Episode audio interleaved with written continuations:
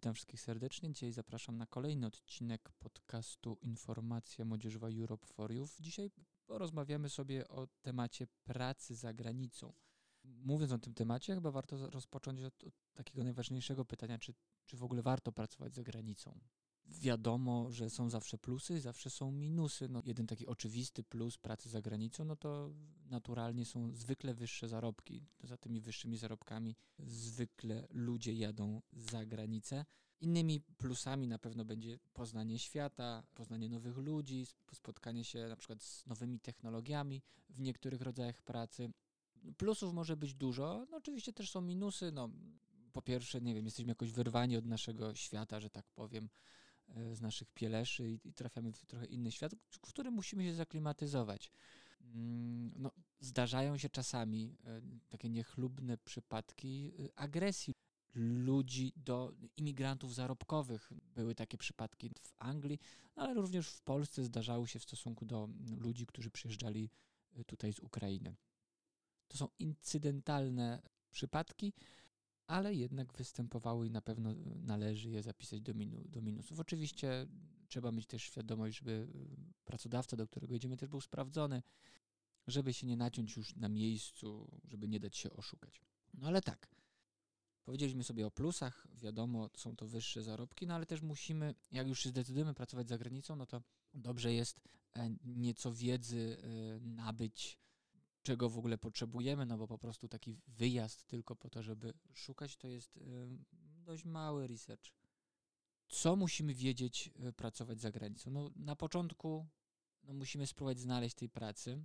Oczywiście możemy pojechać, że tak powiem, na żywioł i zobaczyć, czy ta praca gdzieś się znajdzie, no ale to oczywiście jest zawsze obciążone ryzykiem. Jako obywatel Unii możemy swobodnie poruszać się po krajach wspólnoty i państwach z nią stowarzyszonych.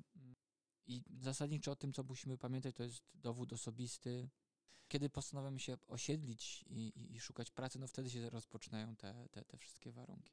Mamy 90 dni średnio. Średnio mamy 90 dni na to, żeby znaleźć pracę.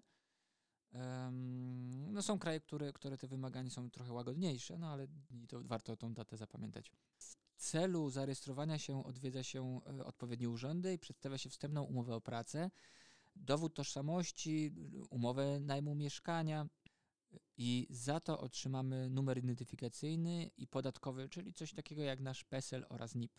Zwykle kolejnym krokiem jest również założenie konta w banku i uzyskanie numeru ubezpieczenia zdrowotnego.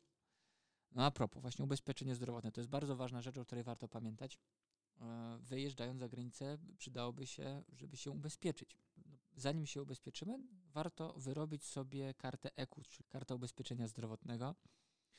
Ona jest wydawana od ręki, trzeba się tylko zgłosić do polskiego NFZ, no i to w skrócie oznacza tyle, że jeśli by tam się coś, nie daj Boże, wydarzyło za granicą, wtedy okazujemy EKUZ i koszty będą zwrócone przez polski NFZ. Jeżeli chodzi o EKUZ, no to w ogóle warto jest o nim pamiętać nie tylko ze względu na to, jeśli byśmy chcieli pracować za granicą, ale chociażby jakbyśmy chcieli wyjechać po prostu. Rzecz, do której warto się przyjrzeć, niezależnie od tego, czy szukamy, czy nie szukamy pracy za granicą.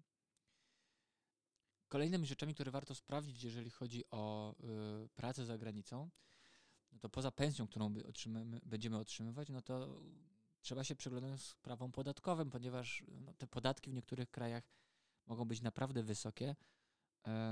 No, warto wiedzieć, ile dokładnie w nasze ręce wpadnie. No i kolejną rzeczą, która jest z tym dość mocno związana, no to koszty życia. Trzeba pamiętać, że koszty życia w niektórych krajach są naprawdę, naprawdę bardzo drogie.